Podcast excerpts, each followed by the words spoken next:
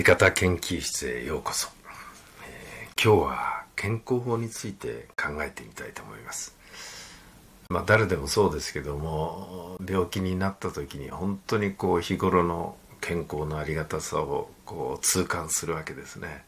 で健康になるとまた忘れてしまうと。そのありがたさを。まあほとんどの方はこういうことじゃないかなというふうに思います。で私もいろんな健康法というかですね、まあ、私の場合全国各地を転々とすることが多いですし移動そこから勉強会とか講演で、まあ、私どちらかというとあまりその外泊というかですねホテル旅館に泊まるよりその自宅で熟睡できるタイプなもんですから、まあ、決してあまり楽ではないというかですね、うん、ただその健康についてはやっぱりこう意識してるというか。でいろんな健康法が世の中ありますよね、えー、これを飲んだらいいこれを食べたらいいこの体操をしたらいいんだと。もうまあ確かにいろんな方のお話を聞いてきましたしまた、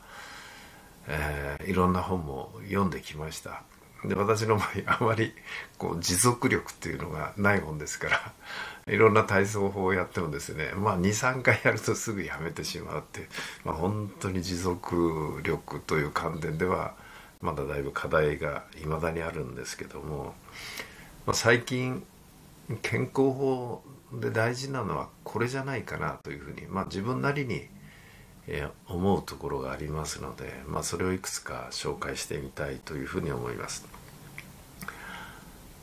一言で言うとバランスじゃないかなと。で例えば、まあ、3つの要素があると思ってます、まあ、一つはその食事ですね、まあ、どんな食事をとるか。ということ。まあ食事体の中に入れるもので、えー、肉体ができてるっていうのは、まあ、事実ですから、まあ、どういうものを取り入れるかっていうことが大事ではないかなというふうに思います。えそれからもう一つはその、まあ、生活習慣というかですね、えー、通常の姿勢、えー、体をどう動かすかっていう体の動かし方ですね。それからもう一つはあの心の持ちようっていうんですか、まあ、この3つじゃないかな。ですから食習慣と生活習慣と心的習慣この3つのものをバランスをとってかつ各レベルが高いというのがいいんじゃないかなというふうに思っております。え例えばその食事療法でもう栄養士が満点をつけるような食事を毎回食べてますと言ってもですね普段その背筋は曲がってるとか猫背になってるとか、えー、常に心もマイナスな思いでってなると 実はその栄養的にバランスの取れた食事をしてても本当にこう消化吸収できるかっていうとこれはなかなか難しいんじゃないかなというふうに思ってます。まあ、もちろん食事に関しては、まあ、皆さんの中で専門家の方もたくさんいらっしゃると思いますが、えー、バランスよくということは言われてると思います。私自身は別にそのこれを食べちゃいけないあれを食べちゃいけないという考えはありませんがやはりこれもバランスで、えー、もちろん菜食主義なんですと。それはそれでどうぞと、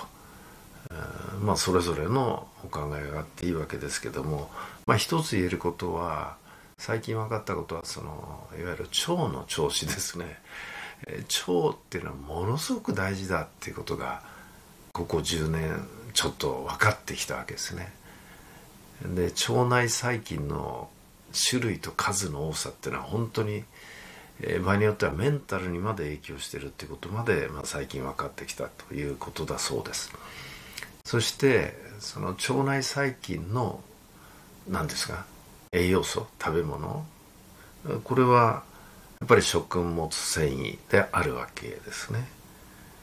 で食物繊維とか、まあ、日本古来のその日本の食事っていうのは発酵食品がものすごく多いわけですがあの発酵食品っていうのは本当にこう腸にいいみたいですね。で腸の調子がいいと肌の調子も良くなるわけですね。ですから肌が良くないということで一生懸命肌のところにそのいろんな栄養クリームを塗るとか、まあ、それが悪いということではありませんが、まあ、それは結果でしかなくて簡単に言うと上流の方で、えー、まあ表現がどうですかねそのまあゴミが流れてきて下流に溜まってると。とある意味下流で一生懸命その清掃活動をやってるようなもんで実は上からどんどん流れてくるとこれはもうなかなかきれいになることはないわけですね。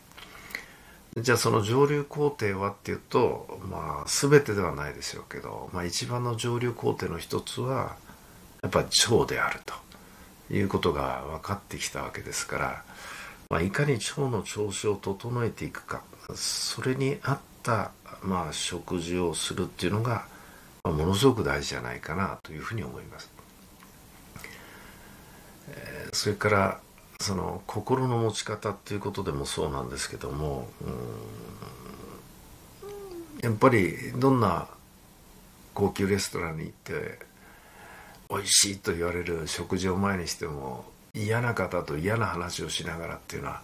これは現実に美味しいっていう感じがしないわけですよね。これ全く不思議なもんで物理的には同じ感覚のはずなんですね。そこから何がわかるかっていうとある意味味というのも心で感知してるということになるんじゃないかなというふうに思います。ですからその心の持ちようっていうのはものすごく大事になると、え、例えば腹を壊したとえらいことになった。これ見方を変えるとですね多分腹を壊した場合は腹を壊して出さないで吸収したらえらいことになるから腹が壊れたっていうことはある意味自分のお腹が正常に機能したと。正常に機能したということは悲しむべきことかっていうと実は喜ぶべきことと。やっぱこういうことになるわけですね、えー、私自身あのかつて一度本当にとんでもない体調を崩してそれでも連続して移動と公演をしなければいけないっていう時に、まあ、ほとんど毎日食べられないでかつその何て言うんですかねまああんまり綺麗な話ではないですがもうトイレに何回も何回も駆け込む。一晩中トイレに行くともうそのうち水しか出ないんですよね。そういう体験がありました。でその時自分はどういう心境だったかっていうといやこれはすごいことになったなと。何かっていうと水しか出ないっていうことは腸の中はえらい綺麗になってるなということであのもちろんその体は重たいですそれから四六時トイレに行ってるし寝てないしそれで翌日はまあそれなりにきちんと皆さんの前でお話をしなきゃいけないということでは大変きつい状況ではあると思うんですが精神的には苦しくなかったんですね。でそれは何かっていうとここまで出たら体の毒素は全部出るなと。いわゆる宿便も何もかも全部出ちゃうんじゃないかと。喜ぶべしということで、まあ、体はきつかったんですけど、まあ、精神的には、全然参らなかったっていうことですね。これ心の持ちようだと思います。まああと熱が出るっていう。まあ多くの方今はだいぶ常識的になってきましたけど熱が出るっていうのは体の抵抗力で、え、の一つでその体内に入ってきた細菌を殺すために体温を上げてるわけですよね。ですからその場合熱が出ないとえらいことになるわけでそうするとどういうことかというと、まあ、熱が出るっていうのはまあ素晴らしいことだということになります、まあ、これも心の捉え方です。まあ、もちろん物事の限度がありますから、えー、その限度を超えてっていうとまた話は違ってくるかもしれませんが。ですからあの年を取ってくるとなかなかで熱が出ないんですね。理由は簡単ですね。生命力がやっぱり弱くなってるわけです。赤ん坊っていうのはもう夜中にすごい高熱を出す。初めての子育ての時はもうどうかなっちゃうんじゃないかと。ところが翌朝になったらケロッとしてるんですねこれはもう生命力なわけですよねですからまあ、熱は生命力だということで熱を出ることを恐れないっていうことも、まあ、ものすごく大切ではないかなというふうに思います。まあ、それ以外にもその心の持ちようということで、まあ、あの感染症その他に関して申し上げればですねまあ所詮その風邪の類っていうのは薬は昔からないわけで何が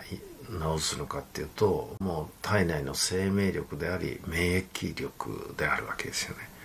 だからそこら辺を高めていくということ。まあこれはまた別途ゆっくりお話したいというふうに思います。あとはあの姿勢。姿勢は簡単に申し上げるとまっすぐか直角か真横。こういうふうに覚えておいていただくといいんじゃないかなと。すなわちえー、前後左右に立ってる時や座ってる時に傾かないその足を投げ出してその背中をリクライニングして普通の椅子に対して。あれは実はもう腰に対してものすごく良くないその圧力を加えてしまうわけですね。一番いいのはもう直角だと言われてます。ですから私自身も意識してるのは飛行機とか新幹線になる乗る時もなるべくあの背もたれを使わないか使ってもともかくなるべく直角になるようにしてるっていうと。いやそれはと思われる方いらっしゃるかもしれませんが一度試してみてください。これ長時間意外と一番疲れないんですね。これは不思議なもんですね。これはあの整体の先生から教えていただいたんです。あなた曲がってると。もうそれが腰痛の原因ですよって言われてですね。そういうもんですかということで。あとその腰痛を患った時その整体の先生が面白くてですね、まあ、ともかく歩きなさいと。歩くのがもう腰痛には一番いいんだって。そしたらうちになんか来なくていいってまあ面白い先生に出会ったなと思いましたけども。実は歩く時もやっぱりそのまっすぐにしてですね、まあ、正しく歩く、まあ、これについてはまた YouTube にいろんなとこで、えー、正しい歩き方っていうのが出てると思いますんで、まあ、それを見ていただいたらいいんじゃないかなというふうに思いますがまあ、っすぐですね。で首がうなだれてるとこれはもう肩こりの原因になると、えー、頭脳っていうのは一番重たいわけですからそれを斜めにしたらこれは負荷がかかるに決まってるわけですからまあ、っすぐにすると。ですから常にこうまっすぐ結構まっすぐなんていうんですかね。自然に立つっていうのは結構難しいみたいなんですがこれもあの意識してなるべくですねまっすぐ立つようにということを心がけております。それからあとは、まあ、健康法で大事なのは呼吸じゃないかなとあの体に関して言えばですね。えー、マインドフルネスヨガ座禅その他いろんなものがあると思いますけども共通してるのは深い呼吸ですよね。で呼吸っていうとあの、うん、吸うのが圧倒なわけですねまず吐くのが大事だという深呼吸っていうとたくさん吸わなきゃいけないんだっていうけど実は出したら入るわけですね。ですからああいう瞑想の類で共通してるのは吐く息をゆっくりと最後まで出すと。ですからまあそういうその呼吸を常に意識するということも大事じゃないから、まあ、もちろんそのジョギングをやるとかヨガをやるとかジムに通うとかまあいろんなあの体を整える方法はあると思いますけどもまあ、あえてそういう時間を取らなくても日常の生活の中で呼吸を意識をして深くするようにする姿勢を良くすると、えー、それから前回申し上げたようにできたらその時に良い表情を作るように努力するとかですね、まあ、そういう形で、えー、その体をやっぱりある程度の運動っていうのは必要だろうと思いますので。まあ、ある程度の適度な運動と正しいその生活習慣、まあ、生活習慣になると睡眠もあると思います、まあ、ずっと寝ないっていうのは中にはそういうことが可能な方もいらっしゃるのかもしれませんが、まあ大体人間というのはある程度寝るようにできてるんだと思いますので、まあ、適度な睡眠。もちろんその飲みすぎないとかね、ついつい飲みすぎちゃったなって言いながら本当に反省してるかっていうと反省してない証拠にまた冷めると翌日もしっかり飲んでしまうっていうのはよくある話です、ん、やっぱり適度な量適度な運動そして先ほど申し上げたどんな心の持ちようでその生活していくかと。これが、まあ、ものすごく大事じゃないかなと。この3つのバランス、まあ、私は別に健康法の専門家ではありませんけども、まあ、いろんな方からいろんな話を聞きいろんな本を読み まあいろいろ確かめてきた結果ですねこの3つのバランスではないかなと。いうことでまあ是非このことを参考にしていただいてですねベースにおいてやっぱり健康を維持するっていうのは大切なことですから、まあ、少しでも皆さんの健康増進にお役に立てればということでお話をさせていただきました。ありがとうございました。